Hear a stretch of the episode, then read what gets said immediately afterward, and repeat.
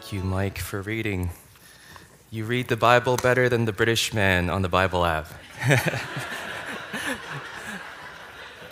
you should record your own Bible. I, would listen. Uh, good morning, everyone. Uh, it's good to see you all, and a warm welcome to those who are new or visiting. My name is Dan. I serve as one of the pastors here at Granville Chapel. And uh, today we are starting our new sermon series for the new year. And uh, credit to uh, our design team for making this.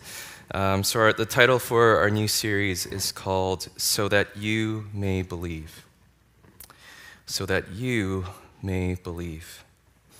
And uh, for the next couple months, we will be going through the Gospel of John together. Now, we're not going to be able to address every story or every passage because that would take a very long time. Uh, but we are going to go through the gospel, one chapter every week, and uh, different members of our preaching team will uh, teach from selected passages from each chapter. Uh, so, the title for our series actually comes directly from uh, the Gospel of John near the end. So, John, who was one of the 12 disciples of Jesus, he writes about who Jesus is what Jesus taught, and John also writes about the signs and the miracles that Jesus performed. And then, near the end of his gospel, in chapter 20, John writes the following. So, John writes, uh, we have a slide. Uh, now, Jesus did many other signs in the presence of the disciples, which are not written in this book.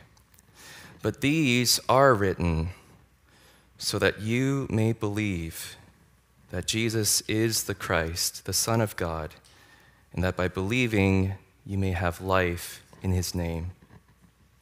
Now, these verses are widely recognized by scholars as John's purpose statement.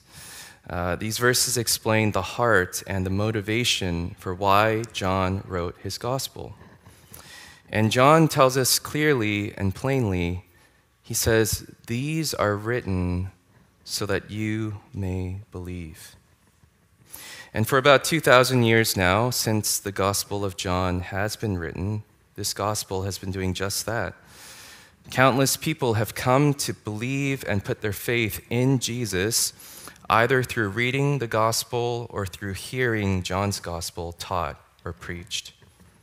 And so, as we go through this Gospel together, chapter by chapter.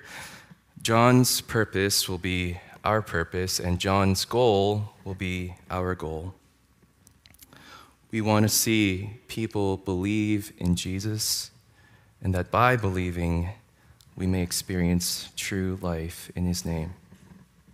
And so, with this in mind, I just want to name two concrete hopes that we have for this series. Hope number one is that we want to see new people discovering faith in life in Jesus. We live in a broken and hurting world, and many people are looking for hope. And those of us who have discovered hope in Jesus, we have been given the responsibility and really the privilege to bear witness about Jesus and to share the good news of what he offers to the world. Through Jesus, we can know and live our lives walking with God, our Creator. Through Jesus, we can have all our past failures and sin forgiven and washed away. Through Jesus, we can find healing for the wounds and the scars and the hurts that we've experienced. And through Jesus, we can discover who we really are as human beings and find the true meaning and purpose He has for our lives. Jesus offers to us and to the world life and life to the full. And we want to see new people experience this life in Him. So that's the first hope that new people would discover faith in Jesus. And the second hope we have for the series is this hope number two is that believers would have their faith in Jesus strengthened. That we as believers would have our faith in Jesus strengthened. You see, when you look at the scriptures, there's a common recurring problem that we see over and over again. And the problem is that God's people constantly wrestle with unbelief and doubt. For example, think about Adam and Eve. They struggled with unbelief and doubt in God's goodness, and this momentary doubt causes them to sin against God. Or think about the story of Abraham and Sarah.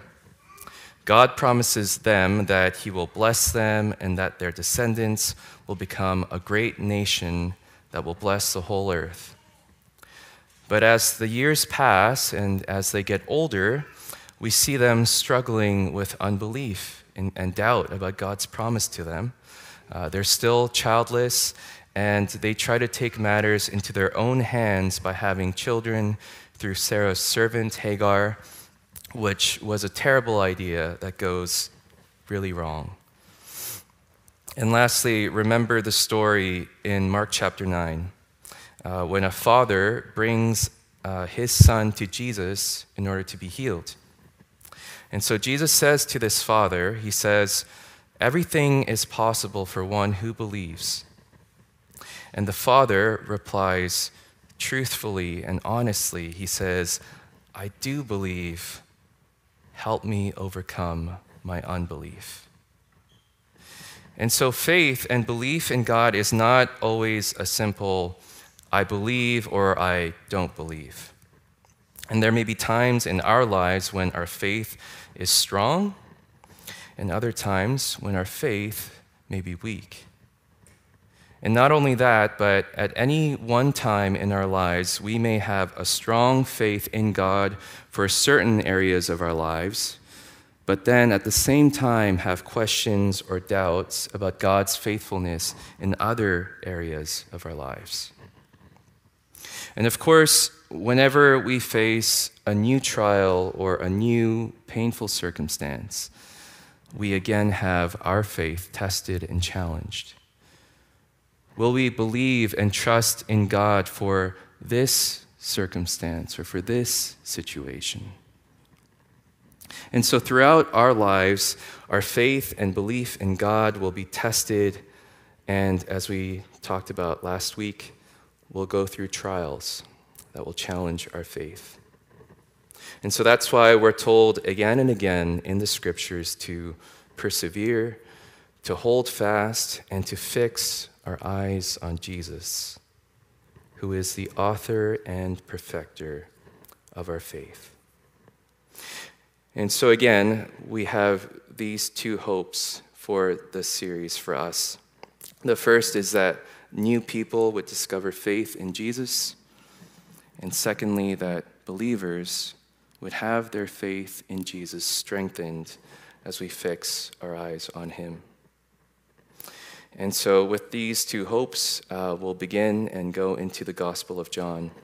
And uh, before we start, I would love to pray for us. So, would you join me in prayer?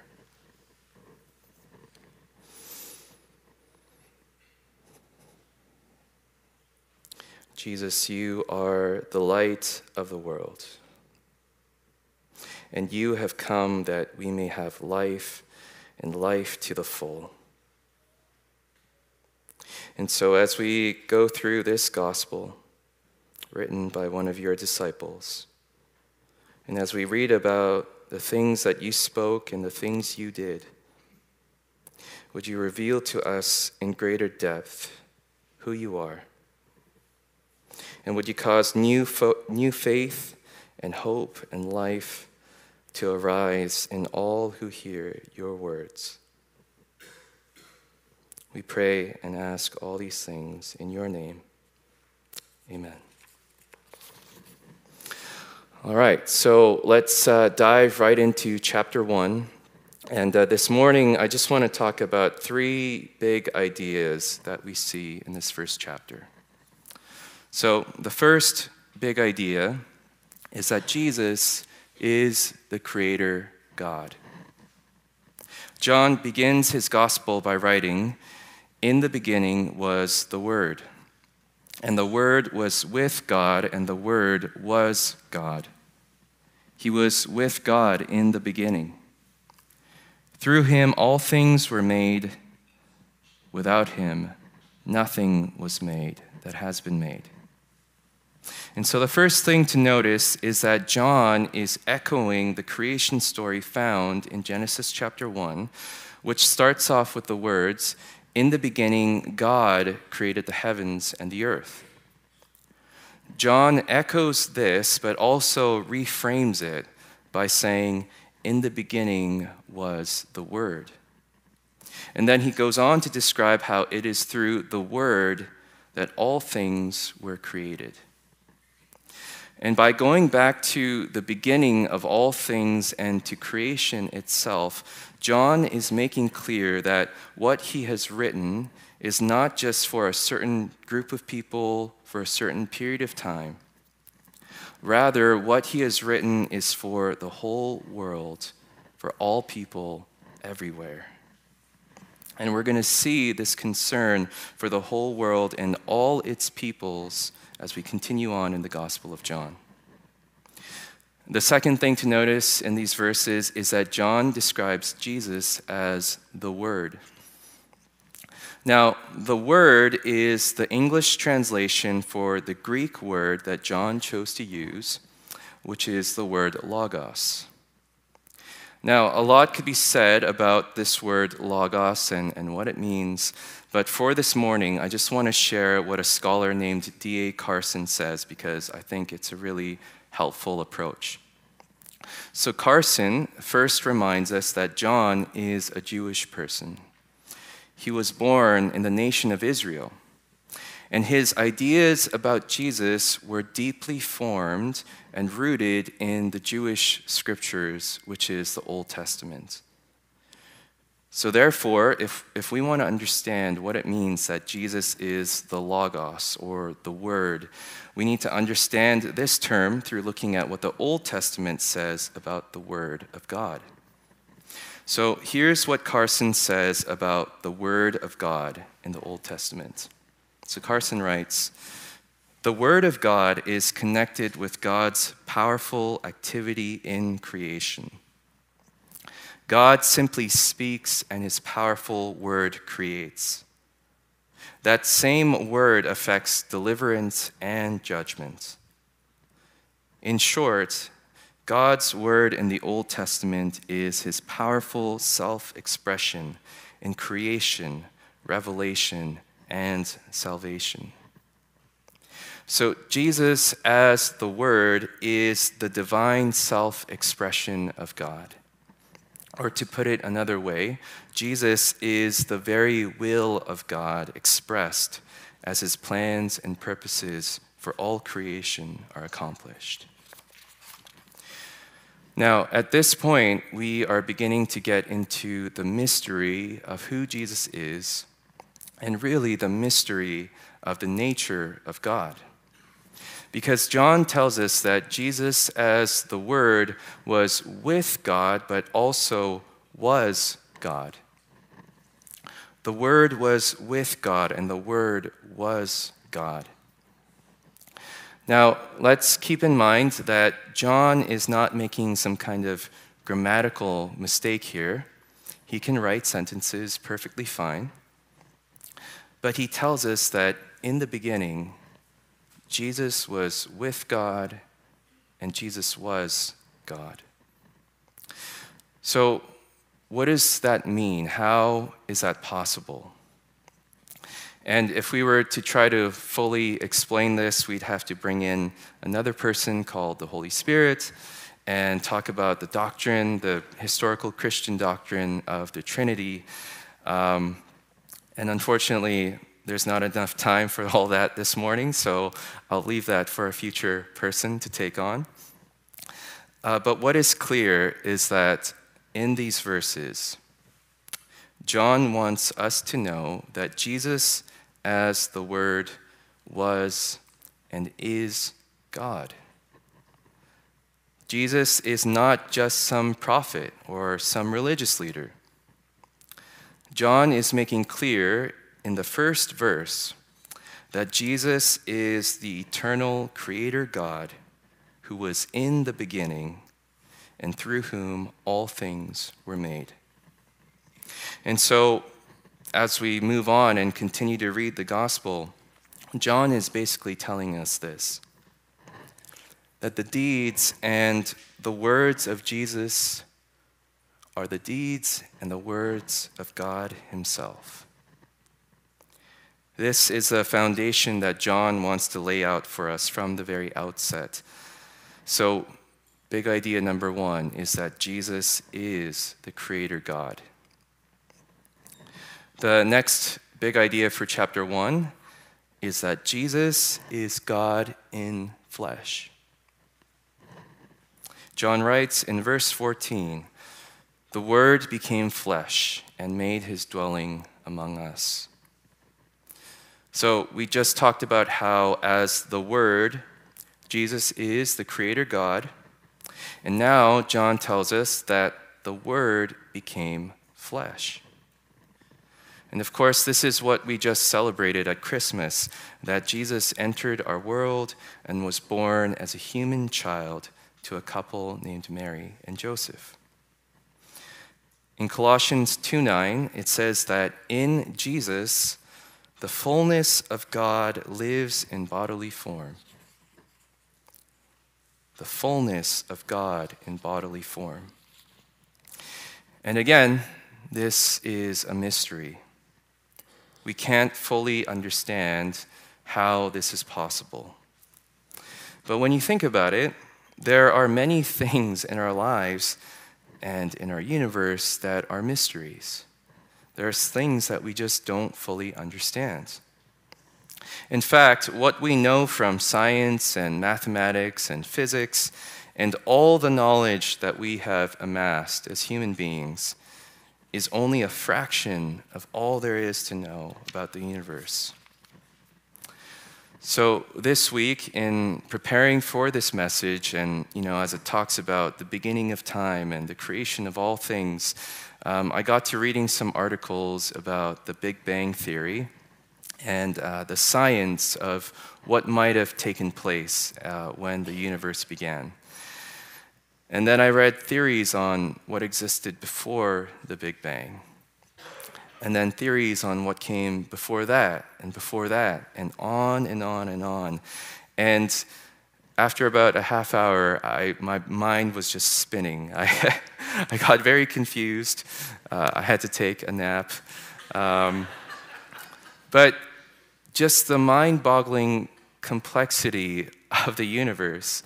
Um, so I don't know if the Big Bang Theory is, is right or wrong. It's, it's the generally accepted uh, theory for most scientists.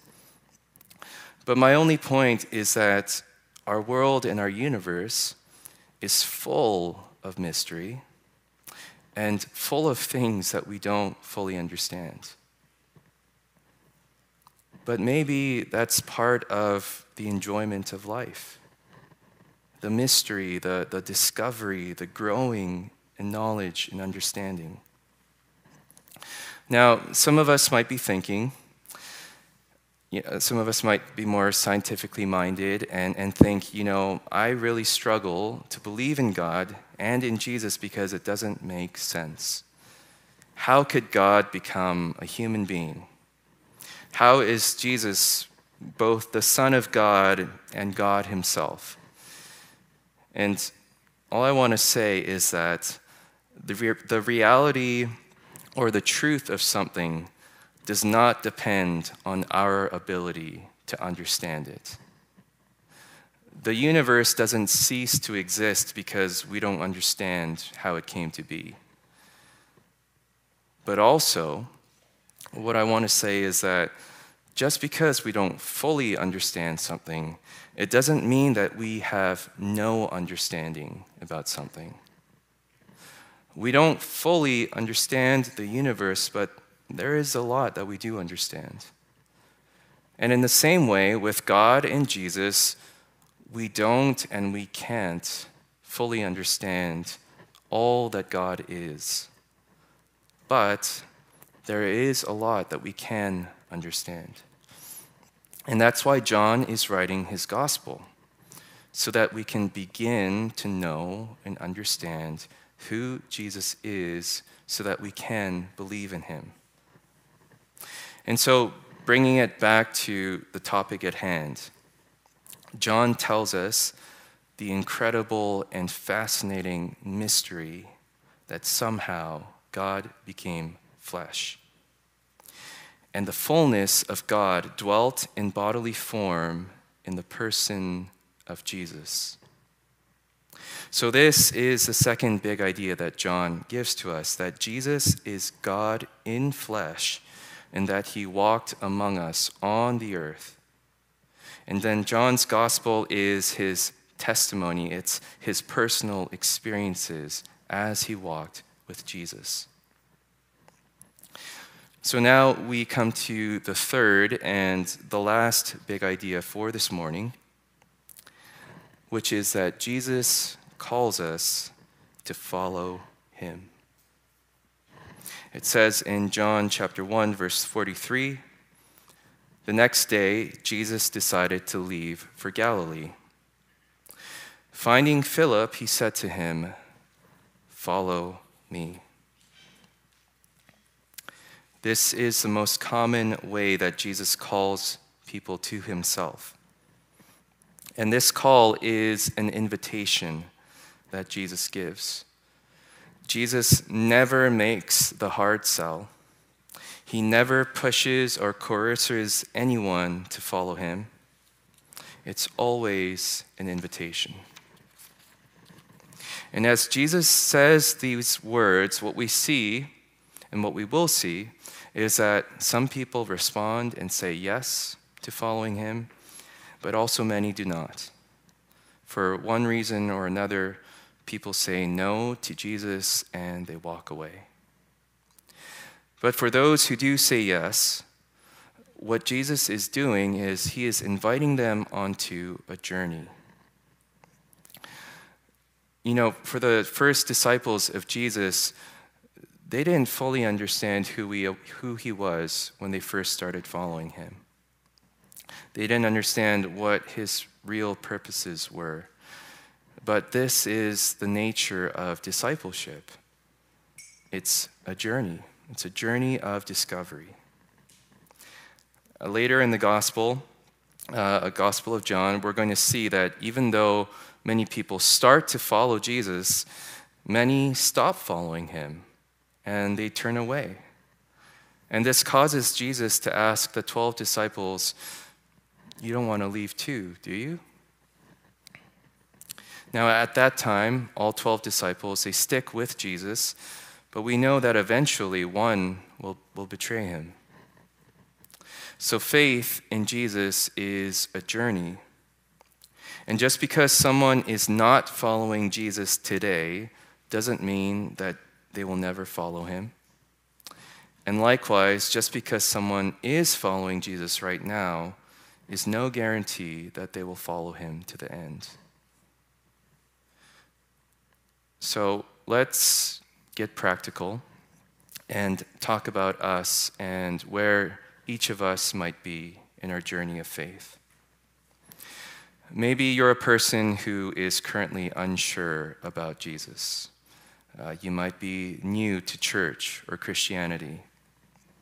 Or maybe uh, you're a younger person uh, who has grown up in the church, but you haven't really made up your own mind about who Jesus is.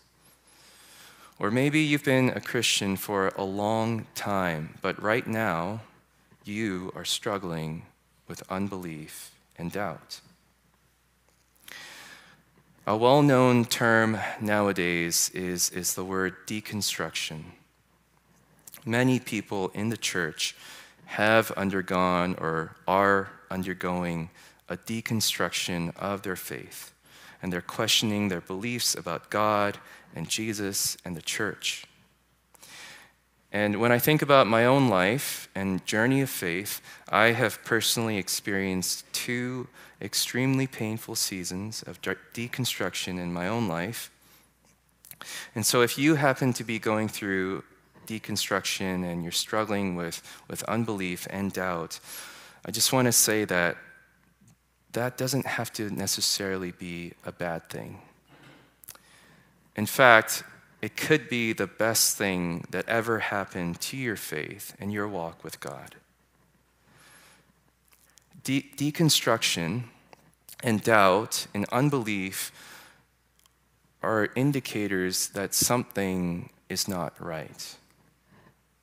It's like conflict. Nobody likes conflict. But conflict doesn't necessarily have to be a bad thing, it merely indicates that something isn't right. And so, if you can properly address the conflict, then you can fix the thing that's not right, and the end result is that you'll be in a better place than you were before. In the same way, deconstruction and doubt is simply a sign that something is not right.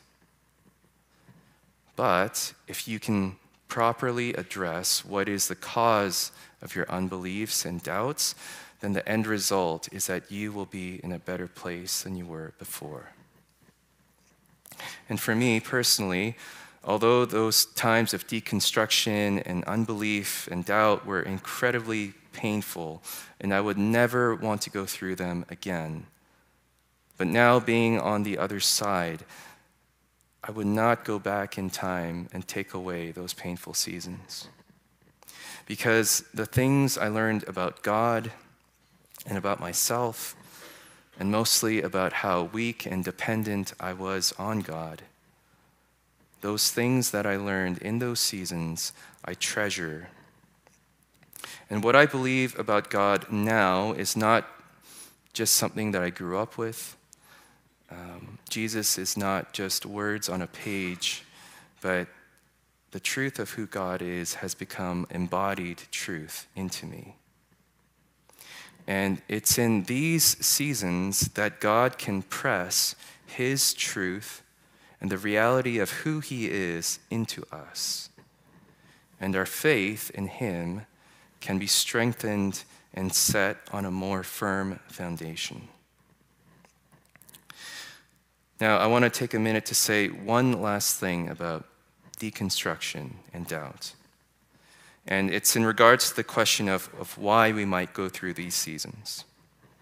And what I've observed in my own life and in the experiences of others is that one of the main causes of deconstruction and doubt is incorrect beliefs about God.